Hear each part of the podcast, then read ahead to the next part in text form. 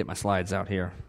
If you were here for our last series, uh, we talked a lot about our statement of faith. It was a lot of information. It was a lot of truth. Uh, that's what our goal was, was to communicate uh, truth. It was what we believe. Uh, hopefully, you resonated with a lot of that. Um, hopefully, all of it. Uh, as we went through the particulars of our statement of faith, as we talked about those things which are foundational to believers, uh, that you resonated with that. But there was a, a, lot of truth, and as you can see from our graphic uh, and from your bulletin, the uh, topic of this next series is truth and love together. So, how do we wrap those together? How do we not just focus on information? Uh, some of us can get uh, a little too caught up in information. I, I, like to learn, I like to study, but it can be a little too um, too much about knowledge for me at times. I have to remember it's truth and love together.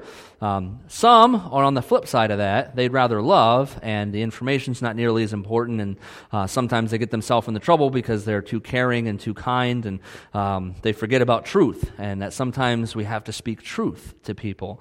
Um, and so, in this series, we're going to be talking a lot about truth and love together. Uh, First, Second, Third John are excellent books, and that's what we'll be doing is going through them and talking. Uh, John spends a lot of time talking about uh, how truth and love work together uh, in our walk with the Lord. So, throughout the entire series, I'd like us to wrestle with uh, one big question, which is how much of what I know is being lived out regularly through the love of Christ in my life. How much is just knowledge? Because it's one thing to know it. Uh, when I was uh, a personal trainer at one point in my life, uh, I knew a lot of stuff. I was I was a nutritionist and a personal trainer, and I was all about that. I loved it. I loved learning about this stuff. I loved learning how the body works and, and nutrition and what you can do, how how many uh, medicines we take instead of just eating the right way and doing the right things. Uh, and it really uh, really got into a lot of that stuff. And I still ate at McDonald's sometimes and KFC, and I still did the wrong things. So just knowing the information doesn't do a lot. When you begin to use the information and when you, when you begin, begin to live it out, that's way better. Just having the, the knowledge in your head uh, isn't very helpful. I've, I've used the, the terminology or the analogy before, uh, or the old saying, that you know, knowledge is knowing a tomato is a fruit, and wisdom is not putting it in a fruit salad. Uh, that's knowledge applied. That's what wisdom is, knowledge applied. And so that's what we're hoping to do is to take knowledge and apply it through this series into uh, our, our truth and love together series. But like we normally do when we're going to go through a book of the Bible, I want to pause before we dive in and talk about a little bit of the basics. Uh, if you're not in the regular habit of this, uh, one of the things we do is we read through the Bible every year together. Uh, if you're ever interested, just let us know. You, if you have the app, you can just go to the menu on the app and you can join us on the Bible study plan. You can do your own Bible study plan. There's tons of them out there. They're very easy to find. I encourage you to do that. Uh, but we go through one every year, and, and I hope you're in the regular habit of when you start a new book, you just very briefly go back and you look at a little bit of the information of the book, the, the background of, um, there's a few things I encourage you to always look at and learn about the books of the Bible. Uh, one would be who the author is. It's important to know who wrote this book. Another would be the date. When was the book written? That's important. Uh, for some of us, I think two years ago, we read through the book chronologically. And some of us were uh, a little bit surprised to find out that one of the first books, that, as, as far as we know, that was ever written was Job. Yeah. Most people are like, Genesis. Uh, Job might, might have been the first one penned. So, uh, knowing when it was written is important. Occasion, uh, now, people usually get occasion and purpose uh, mixed up. Occasion is what is going on in, in that time frame. What is happening? What is the scene uh, of, of when this book is written? What's happening in the culture? What's happening in the church? What's happening in the in the people that both the, the author and the people he's writing to? What's going on? That's what the occasion is. The purpose is the why. So the occasion is what and the purpose is why. Why was the book written? It's important to know when you're reading a book of the bible why was it initially written what was the purpose of this book? If you know uh, of this information about the epistles, you'll know that The occasion for a lot of the epistles is the false, there's false teaching rampant through the church. Um, all through, as soon as Christianity has begun, false teaching began as well. And so that's uh, the occasion of a lot of it. So I want to just pause real quick. We're going to answer these questions about uh, 1st, 2nd, 3rd John, and then we're going to dive into our series this morning. So the author, the first uh, place to look, obviously, for the information about authorship of a book would be in the book itself. Uh, Though all three books bear the name of John, you'll notice if you've read through them, which I'd encourage you to do. Uh, one of the things I want us to do when we're going through books of the Bible, like the way we, we will be, is we, we're going to try to cover about a chapter every Sunday. And so for next Sunday, I'd encourage you read 1 John chapter 2 every day this week. Uh, it's a little bit longer than chapter 1, but I, would encourage you read through it every day. Take you just a few minutes and familiarize yourself with what's happening. Give the Holy Spirit time for, your, for, your, for you to kind of marinate in that chapter. Allow Him to point things out to you and bring things to your focus. And then when we, when we talk about it next Sunday, it'll have so much more impact because it won't be the first time you've read that portion of Scripture. You'll have read it seven times already, at least. Um, so if you've read through 1st, 2nd, 3rd John, you'll notice that though they're called 1st John, 2nd John, and 3rd John, none of them have John's name in them. Uh, you can't find his name in any of those uh, books. First John has no indication whatsoever of who wrote it at all. There is absolutely no introduction. There's nobody, there's nothing in it that says who the author is. Second and third John have the elder in the introduction, written by the elder, it talks about. Historically, many believe that the author of all three of these letters, though, is the Apostle John, not Jesus' brother, but the Apostle John. Uh, and they also believe that John wrote the fourth gospel. We know the gospels are Matthew, Mark, Luke, and John. So the, the supposed, uh, they suppose the same author of that fourth gospel is the author of 1st, 2nd, and 3rd John. So uh, there's obviously arguments against it, but if you're nerdy like me and you want to do your own research, by all means, uh, I'd encourage you to dive into that and, and come up to your own conclusion uh, as to who wrote these books. So uh, the date uh, that these were written, all three of these letters uh, appear to have been written uh, in the late first, uh, uh, first century AD. so Christianity's been around for a few decades. It's not, this isn't one of the early ones that's written shortly after Christ ascends, but so, late in the first century. Uh, the occasion, first century church, like I already mentioned, deals with a lot of false teaching. In 1 John 2.26, he says, I write these things to you about those who are trying to deceive you. So, uh, the deceitful work of the enemy started the second the church began, the enemy started to fight against it. And so he sends these false teachers in. So this is what's happening in the time. Uh, Christianity, like I said, has been around for a couple decades. And so the enemy's had time to begin to craft different arguments. And, and whether some of the, some of the epistles that are arguing about how uh, the law isn't important, some of them arguing against the pagan, certain pagan uh, ideas that are seeping into the church, certain things that, uh, belief systems that that people are trying to pass off as Christian. They're trying to mix Christianity and Judaism, trying to mix Christianity and, and paganism, and all these things. So that's the scene that is around these letters. We don't know specifically the group of people that this was written to. So uh, normally we would also talk about the audience, the initial, the original audience of the letter. We don't have great clarity on the original audiences of these letters. Um, but we can tell, obviously, they're written to churches. They're written to Christians. Um, and so we know that. And so, what's the purpose? What was 1st, 2nd, and 3rd John? Why was it written? Um, specifically, 1st John. Why? What was the purpose behind it? Well, John actually states his purpose three times throughout 1st John. He says in uh, chapter 1, verse 4, to make our joy complete. Second uh, chapter, verse 1, he says, so you will not sin and in chapter 5, verse 13, he says, So you may know you have eternal life. Three main purposes of 1 John to make your joy complete so you won't sin, and that you may know you have eternal life. I think there are some pretty good purposes to writing a letter, pretty good reasons to pen a letter to a group of people. Uh, and so that's the ba- background of information. And so I want to dive in now to 1 John chapter 1 this morning. The opening to 1 John is notable in that uh, there are only two books in the entire New Testament which open without any salutation or personal reference.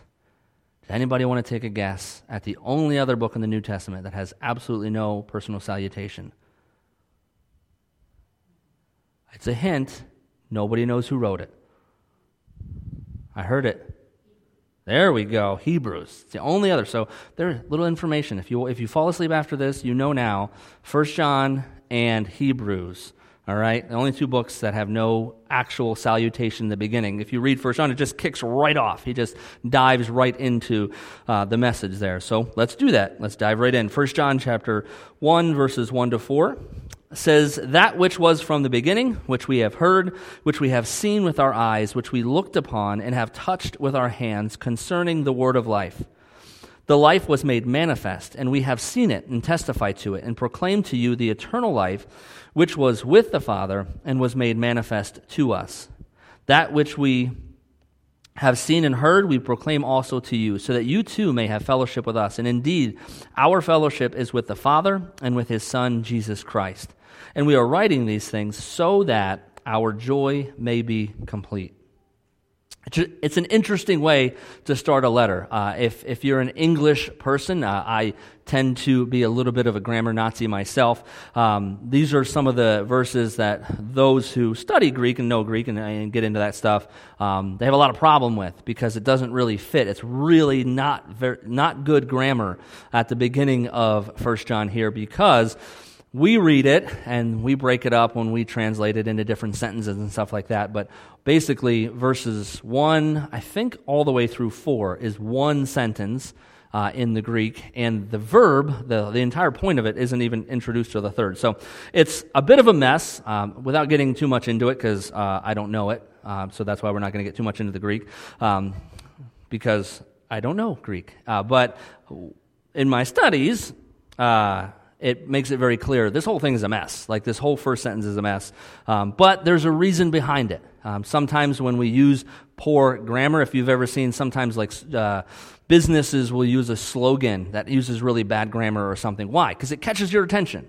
It, it makes a point, uh, and it gets people to, to pause. When, when it, you see something that doesn't make sense, sometimes you have to read it a couple times to actually understand what's going on. And so um, that's a little bit of what's happening here. It's written in a very uh, different way, but it's purposeful in the way that it's written. The first point that John is making is the pre existence of Christ. He's making it very clear. He's talking about Jesus and he's talking about a pre existent Christ. Now, this would be important if you understand that there were false teachings happening that were denying that the Jesus that they saw that walked among them, there would still be people on the earth that had seen Jesus with their eyes, um, that that same Jesus was the pre existent God. And so he's making that clear in the beginning here. Uh, John is pointing to the same Jesus that they saw and heard and touched. That that Jesus is the God from the very beginning. The author is also making a clear point about Jesus coming to the earth and the significance of that event. That uh, there would start to be at this time, late first century, you're going to get people who are into their 20s and 30s who never saw Jesus. They didn't know him. You could have people as old as 50, 60 years old who were born after Jesus ascended. And so you now have a large portion of people that it doesn't take very long for them to say, Did Jesus really, was he really here? I mean, think about what was the what was the first thing the enemy ever did uh, in our Bibles that we know about? What was the first challenge he put to Adam and Eve? Did God really say that? Was that really what he said? Was Jesus really on the earth? And so that's part of, again, the occasion of what John is writing toward and what's happening. Uh, John addresses, it's pretty interesting, what happens through our three, what they, what they knew as like the higher senses sight, hearing, and touch. That's how he addresses it. In the Old Testament, and if you understand this, it's, it's again, brilliant. God wrote this, obviously, through John. But in the Old Testament, prophets had heard God speak. And so the hearing part is not new. Hearing God, uh, having God speak to man, that's not a new concept. But seeing God, now that was a bit more rare. That was uh, a, only through rare manifestations in the Old Testament, like what we would call Christophanies. Uh, these are moments where they believe Jesus showed up uh, in, like Shadrach, Meshach, and Abednego, when they're walking through the fire, and Nebuchadnezzar says, I see someone, I see a fourth man, and he looks like the Son of God. First off, Nebuchadnezzar was a knucklehead, so how would he know what Jesus looked like? Of anybody, how would he know? Maybe a prophet would get it, but not Nebuchadnezzar. But there was a clarity there, uh, divine clarity. He sees what many people would argue is Jesus walking in the fire with them. So it was rare that God was seen, but it did happen. But being able to touch God, that was a new experience. That was a whole new thing. That was a, a strictly New Testament concept for them. The word used here for touch also, it doesn't just mean momentary contact. It doesn't just mean like a, like a brushing. That's not what this, this word uh, that they use for touch is.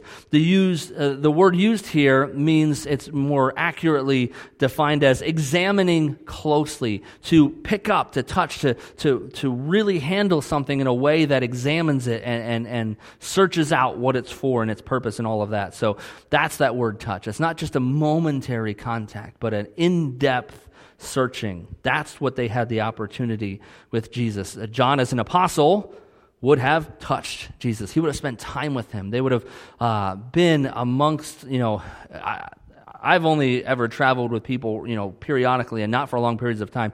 I can't even think about traveling, even just with 11 other guys and traveling around walking everywhere and the complaining that could happen and the whining and the arguing. And I think uh, if you've watched The Chosen, man, I think they do a great job of really depicting what it might have been like for that group of people. Some I've heard some people say like, I feel like it's like super negative. Like I don't like the second season of Chosen because it's like kind of really negative and there's a lot of, of arguing. I'm like, man, that's probably way more accurate than anything you've ever seen about how that was what, what it would have been like walking around with the disciples and Jesus. But they got to see him in that context. And so John's making it clear like this, I'm not just talking about a God that we've heard about, um, that a few people have seen. I'm talking about the God that we touched, that we spent time with. And the last two verses of what we just read also clarify the purpose behind the letter, so we may have fellowship together, and so our joy may be complete. As we go through 1st, 2nd, and 3rd John, I want you to ask yourself, how is my fellowship with other believers? I think one of the uh, things that has occurred in Christianity over the last few decades is it's become a, a very individualistic uh, concept. I think our culture alone has been has pushed that idea that it's all about you. It's all about you. It's all about your family. You need to worry about you. You need to be concerned about yourself, and that's all that really matters. And so we have kind of taken that into our Christianity. Like all, it don't, what am I going to get from this? That's the only benefit we think about. Well, when we consider, should I go to church today or not? It's like, well, do I want to? Is it going to benefit me to be there? Or can I just sit home? And we, we tend to just kind of think about ourselves. It becomes a, a kind of a selfish thing. But to think about, how is my fellowship? With believers? Do I have men or women in the church that I regularly meet with, whether it's out, you know, whether it's through a women's like Alliance Women or something like the men's uh, breakfast or you know, however it is? Are we gathering regularly, and not just in formal events, but are we living life together? That's fellowship. It's not showing up for the potluck when we have it. That's has fellowship in it. But if that's all we do is attend, attend church and maybe a potluck from you know, here and there, we don't have fellowship with the family. And what can happen, especially in smaller towns like ours, is uh, people tend to congregate in, into their clans, into their cliques, and it can be really hard to uh, get into those uh, little cliques. And so we must be focused on fellowship. I mean, that's the whole purpose John's writing this letter is so that they would have fellowship together. And then the second question I'd encourage you to wrestle with is my joy being made complete? Or am I just taking that little bit of joy I had from salvation and trying to live off of that for the rest of my life? Or am I allowing God to interact with me? Am I allowing God to continually transform me and change me? And am I, am I engaging with Him at all times? So, one of the things, Jack and I, we, we really like going to Weekend to Remember. I know who's gone to Weekend to Remember here? Handful of you have, I know. Yeah, uh, it's awesome. Uh, we're gonna. I've already talked to a few of you about doing. We, got, we have, we're gonna have to do an announcement, uh, and we're gonna have some video testimony of it because I think it's fantastic. If you're married, uh, it's an awesome thing to go to. Uh, but one of the things uh, I know that we both walked away from our last weekend to remember was that was the reality that in a marriage you are always moving either toward oneness or toward isolation. Every decision you make as a couple, every decision you make as a person when you're married, moves you either toward oneness or toward isolation. There is no middle ground decision. It's not like you can make a decision that doesn't affect your oneness uh, in any way. Every decision that you make will move you toward oneness or isolation also in the body of Christ your decision to attend this event, your decision to talk uh, when you're having a tough time throughout the week and you think, maybe I should call someone, and you decide not to, or you decide to. Every decision we make moves us toward oneness or isolation in the body of Christ. And for some of us, we make far too many decisions that lead us toward isolation in the body of Christ. And, and, and there's a reason. Man, the enemy was all over that because, and I've said this to you guys a thousand times, I, I truly believe one of the greatest powers the church has is unity. And almost every church I've ever been a part of has been robbed of that power because we just don't focus on it enough.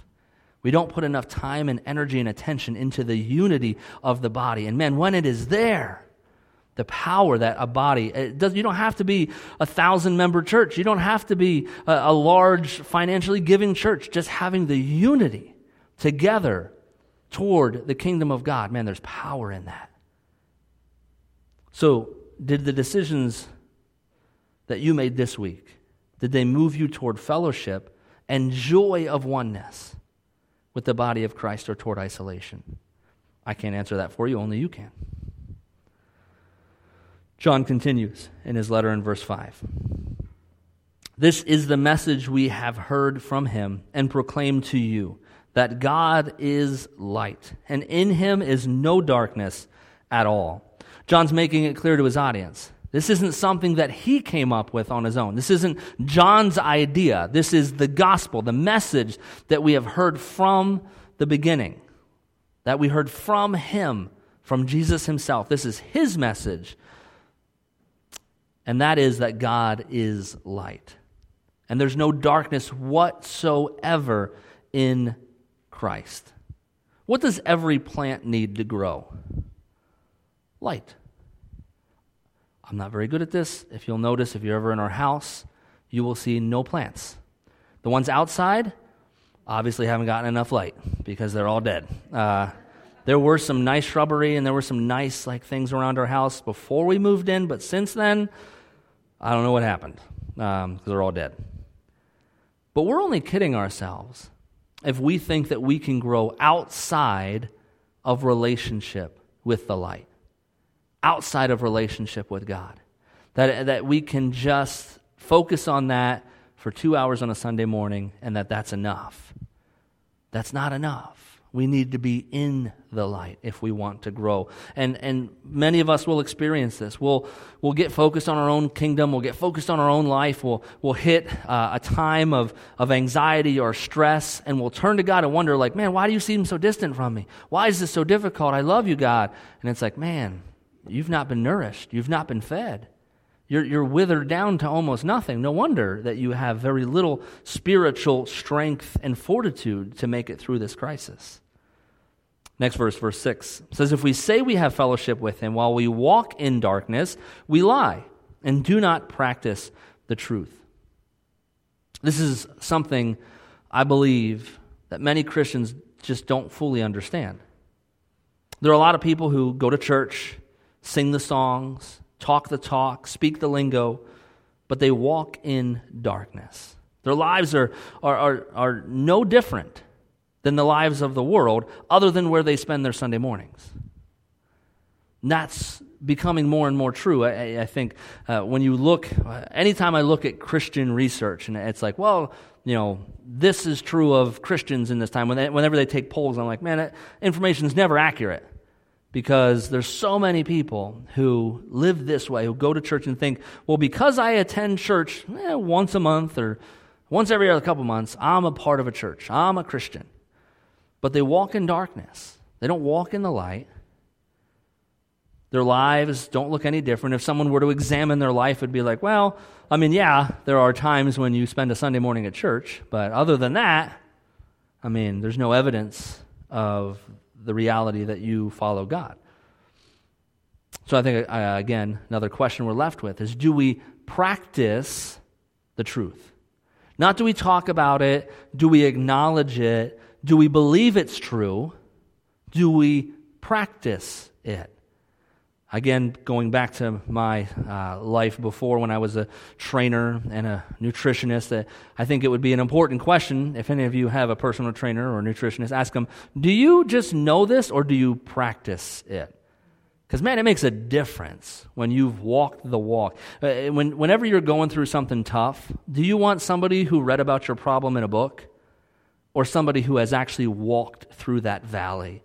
And gotten to the other side, whether it's losing uh, a loved one or going through like a hardship or uh, a divorce or something crazy like that. Do you want somebody who just read about like how you feel or what you should do in a book or somebody who went through that?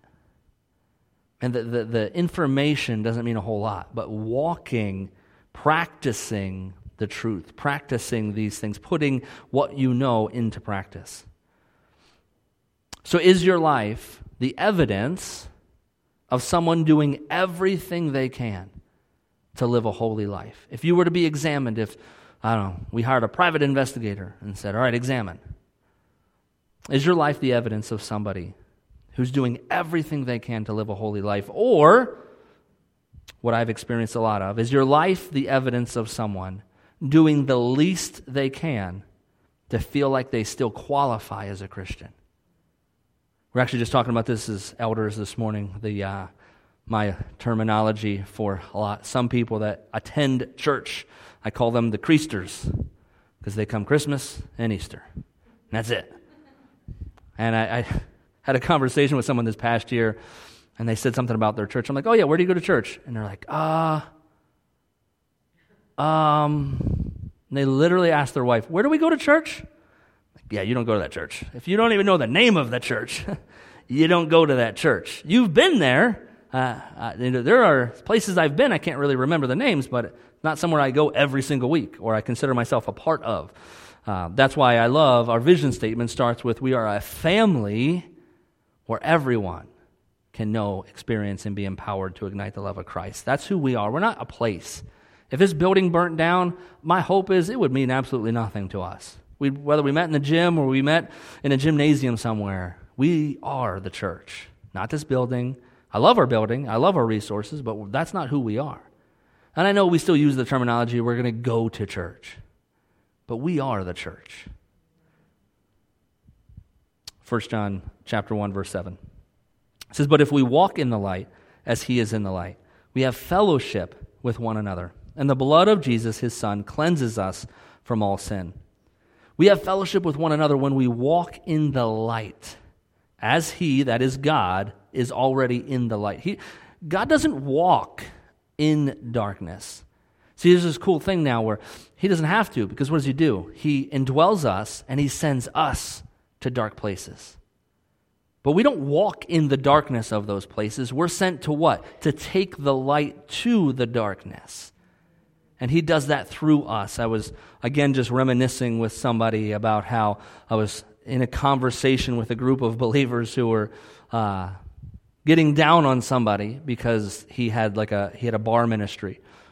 And if you know me you know i'm soft spoken i don't normally give my opinion. Uh, you also know that's not true at all. Uh, so i maybe got a little heated and let them know how much I disagreed with their viewpoint that, uh, that they were patting themselves on the back for never going to dark places. Man, I, that, that's something that drives me nuts about uh, when we as Christians will say, like, I've never been to this place that has unsaved people. Because that's how I hear it when they say, well, I've never, I've never stepped foot in a bar. I've never stepped foot in this place or that place. It's like, man, okay, that's not a mark of, of anything positive. I mean, how would you like it if missionaries would say, like, I've never stepped foot in a country that's never heard of Jesus? I always go to places where everybody already knows about Jesus. Nobody wants that. We want international workers. We want missionaries. It's one of the things I love about the Alliance is we send our people to places. Uh, the majority of our resources and people are in countries where it's illegal to be there as a believer and to proselytize or to talk about Jesus. I love that. Uh, to me, that's awesome. Like, we intentionally go to dark places. We're not just going to send the majority of our people to places that they could walk down the street and buy a Bible. We send people to places where it would be illegal to own one. That's where we need to be. We need to go to dark places. We are the light. And when we walk with Him, we walk in the light. And when we all walk in the light, we have fellowship with one another. That means that we don't accept a certain level of darkness. I think too often we come up with an acceptable level of darkness in our lives. Well, it's okay to watch that. It's okay to be a part of that. It's okay to have that sin in my life. Like, I do a lot of good stuff, so I can allow just this little bit of darkness in my life. Remember that John clarifies there is no darkness at all in God. And John isn't talking about momentary steps into the light. He's not talking about being a fence sitter where we step into the light on Sundays and we step back into the darkness. We step into the light on Wednesdays and for Bible study and we step back into the darkness. It's like that's not what John's talking about. He's talking about a life that walks in the light. That doesn't dabble in it. That doesn't just step in from time to time. This is how we know that we are believers if our desire is to constantly walk in the light. Again, this is what I love about Romans because it, it doesn't, Paul is so honest. He's like, man, I don't do what I want to do and I, I do the things I don't want to do. But he talks about his desire. His desire is to walk in the light. That's the mark of a believer. If we're constantly dealing with the thought of how much darkness we can fit into our lives and still be considered a Christian, man, we probably don't have a relationship with Jesus. We're just trying to fit into the crowd. We're just trying to fit into the Christian box and say, well, how much can I get away with and still be that? How much can I get away with and still be there and be considered part of that group? And if you have a relationship with Jesus, you want to walk in the light. And it bothers you when you don't, when darkness wins, when, it, when you feel that you have stepped into darkness. Verse 8 it says, If we say we have no sin, we deceive ourselves, and the truth is not in us. While John acknowledges that we must walk in the light like God is, he also recognizes that we are all going to get it wrong in our life. We would all do well to be more honest with our faults with one another and stop trying to act like we've got it all together. Man, every single person walked in here this morning with stuff. Some of us, we got in a fight with our spouse before we even got here. We yelled at our kids. We got angry. We did something. We yelled at somebody driving. We got, you know, something. We've all got stuff. We're all messed up. And so let's not, when we gather, try to be like, oh, praise the Lord, everything's perfect in my life. It's wonderful. And we get, you know, we smile when we walk into church and we don't let people know that there's like ugliness going on in our life. And that's not what it's, that's not what this is about being the church means we got to be honest with one another. And that doesn't mean that we broadcast our sin all over the place, but there should be people here in this room, in our church family, that we are comfortable having conversations with. And one of the truths that you'll find as you walk with Jesus is the longer we walk in the light, and the more our sin is illuminated to us. When I was part of the uh, Morgantown church, we did a little survey we sent out, um, and it was like basically rating yourself one to ten as a believer, and almost hundred percent of it you could tell who had walked with Jesus longer because they kept marking themselves lower and lower and lower on that list. And the newer believers were like, "Man, I'm like a nine. I'm like, okay, give it a couple years. Let that light really illuminate the things. You ever walk in, like, like, you just turn the light on, and it's like, man, you can't barely see, and you. But then the longer the light's there, the more that start, you know, stuff starts to come out, and more you can see. That's like living like a Christian. And the longer that light shines, The more stuff we notice, the more things that get brought out, the more the Holy Spirit illuminates to us. Verse 9 If we confess our sins, he is faithful and just to forgive us our sins and to cleanse us from all unrighteousness. Do you have a brother or a sister in Christ that you can go to at any time for confession? That you can call up and say, like, man, I blew it. And you can just be honest, like gut level honesty with. You don't have to sugarcoat things. You don't have to spend the first five minutes of the conversation like building yourself up or making excuses for it. But you can just call up and be like, man, I blew it. I was rude to my wife. I yelled at my kids. I got angry. Whatever it was. That you have that person, at least one person, that you can just confess that to. Someone who knows all the dirt in your life and still accepts you as you are. Man, that, that person, if you have one, that is a treasure to have somebody. Because, and, and my, my guess is not many of us do. Not many of us have that. And that the enemy's winning in that. Because there's so much power in that. Having somebody who you know can pray for you for who you are and like what's actually going on in your life. Someone who who isn't doesn't have this sugar-coated idea of you but knows like, man, he's almost as messed up as I am. And they still pray for you and they still love you and they still want to spend time with you and they and they still acknowledge that there's Christ walking, you know, that you're in this on this journey toward Jesus. If you don't have that, get it. Find it. Go after that. Seek that in someone. Because as the Bible mentions multiple times, the New Testament multiple times mentions the power of confession. I think confession is a lost practice of the Christian faith. We, some of us have Roman Catholic backgrounds or some type of Catholic background, and so maybe we have this, this false impression of what confession is, and so we, we, want, we go the other way on it. We're like, oh, yeah, I was a part of that whole system. I'm not doing that anymore. And we think there's no power in confession. But yeah, the way they do it's wrong. You don't need to confess anything to a priest, and you don't even know them. But having a brother or sister in Christ that, that loves you, that can pray for you, that you can be honest about your sin and your struggles, man, that there is so much power to that. I mean, John is clear. If we confess our sins, he is faithful and just. See, it's so easy to think, oh, this is just talking about between me and God, right? John doesn't say that if we confess our sins. James is clear confess our sins one to another. He makes it even clearer. But there's this power of confession. Too many of us, we think that Jesus has to be our only confidant, that we can just be honest with him, because then we don't have to be true and real and raw with somebody. We don't have to let out the ugliness to somebody and hope and think they're going to judge us. Listen, if you find the right people, they they will open up too. And it'll become this beautiful relationship where you can be like, man, I thought I was the only person this messed up. And we're messed up together. And we, now we can pray for each other and, and we can be honest with each other. And we can call each other when we're struggling. And there's so much power there in that. See, when we make a regular habit of confession, the Lord has the opportunity not just to forgive us, of course, He's going to do that. But notice what this says and cleanse us from all unrighteousness. Have you ever walked with your sin for a period of time? You've had this thing in your life, and then you finally break down and confess it. Have you felt that feeling that I'm talking about? I mean, unless you've done it, you, just, you don't know what I'm talking about, maybe. But you finally confess it. Doesn't it resonate with this? You feel cleansed.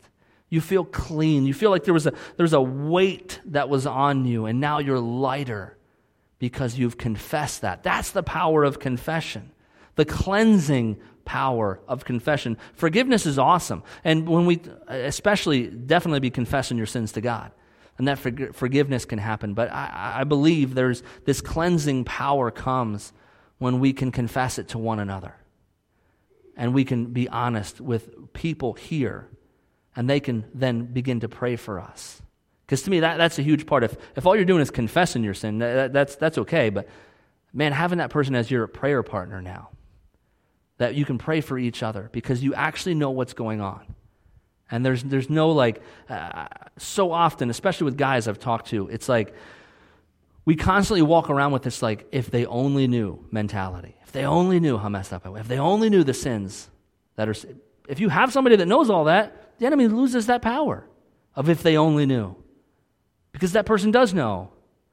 And they still acknowledge the things that Christ is doing in your life. And you realize, man, this is a journey, this is a battle. And having people on my side is worth it. The last verse in chapter uh, 1 says, If we say we have not sinned, we make him a liar, and his word is not in us. The only way to think that we have not sinned is to not know the true article of holiness. See, it's similar, like if you've ever had a, like a fake counterfeit uh, bill. It might look really genuine until you put it up next to the, the genuine article, to a real dollar, and like, oh, wow, okay.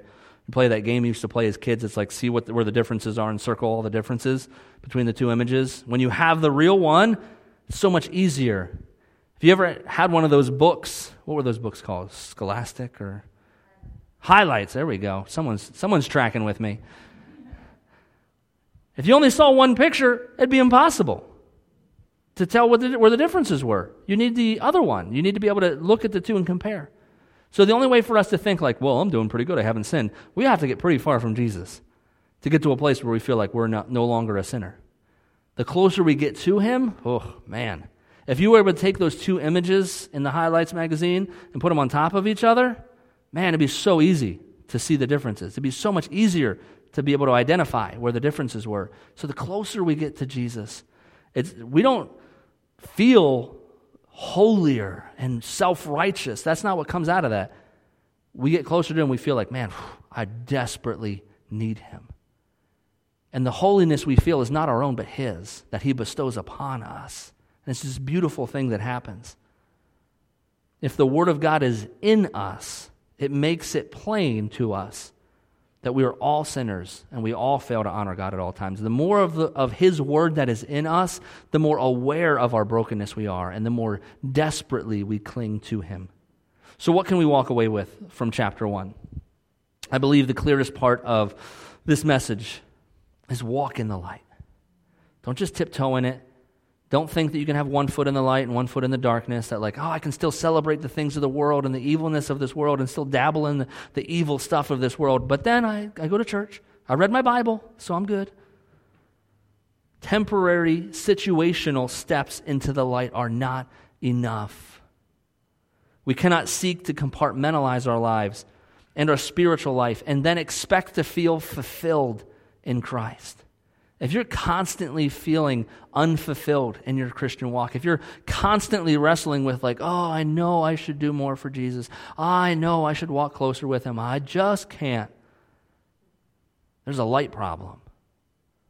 There's something wrong there. We, again, we were in my, our conversation with the elders. One of the elders pointed out, he's talking to somebody, and they said, I just don't have time for church. And that's somebody who hasn't really experienced Jesus.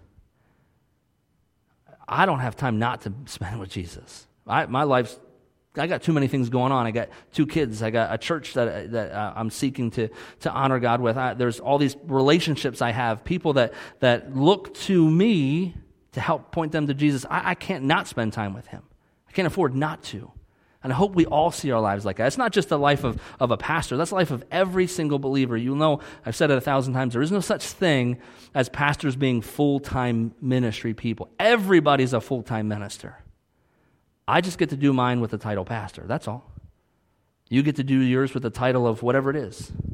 Whatever your job is, whatever your role is, whatever your whatever hat you're wearing, that's your full-time ministry role. You get to be Jesus everywhere you go. You're constantly telling people about him. You're constantly dealing with people, hopefully, who don't know Jesus, and you're going to places where the light is necessary. That's full time ministry. We're all engaged in that. What would happen to a plant if we only put it out in the sun for two hours on a Sunday. And the rest of the time it got shut up inside. It'll continue to wither and die. Two hours of light's just not enough. Our spiritual lives are very similar in that. What areas of your life need more light? What areas have, have you tried to keep Jesus away from? What aspects of your life have you tried to keep Jesus from getting his hands on because you're just not sure what will happen if you give it all over to him? And the last question I have for us this morning is what are you going to do about it this week? Again, knowledge without practice is useless. So, whatever I've said this morning, whatever the Spirit has resonated in you about, if you're not going to do anything about it, you kind of wasted your time. Just hearing about Jesus isn't enough. The demons know and, and they tremble before him because they don't put into practice what they know. But we are called to do that. Let's pray. Lord, I thank you for your word. I thank you for this letter of John, this first chapter, God, that uh, encourages us to walk in the light. Lord, I pray this week, each and every person here, we would walk in the light like we've never walked before. That we would sprint toward you, Jesus, this week. That we would not allow a certain level of evil into our homes, into our lives, through the media that we consume this week, through the uh, books that we consume, through the conversations that we have, that we wouldn't allow an acceptable level of darkness, but instead, Lord, we would walk in the light. And Lord, I pray for some of us that we would begin to entertain the idea that you might be sending us to dark places with the light. Places that we've avoided in the past, places that we've stayed away from because the people there don't know you. And you would challenge us to take the light to dark places because that will make it so clear to us and so evident how much we desperately need you. Lord, I pray that we would all draw closer to you this week, that we would accept this truth not just as, as ideas, but as practice for daily living and we would walk with you this week. In Jesus' name I pray. Amen. Amen. Have a great week.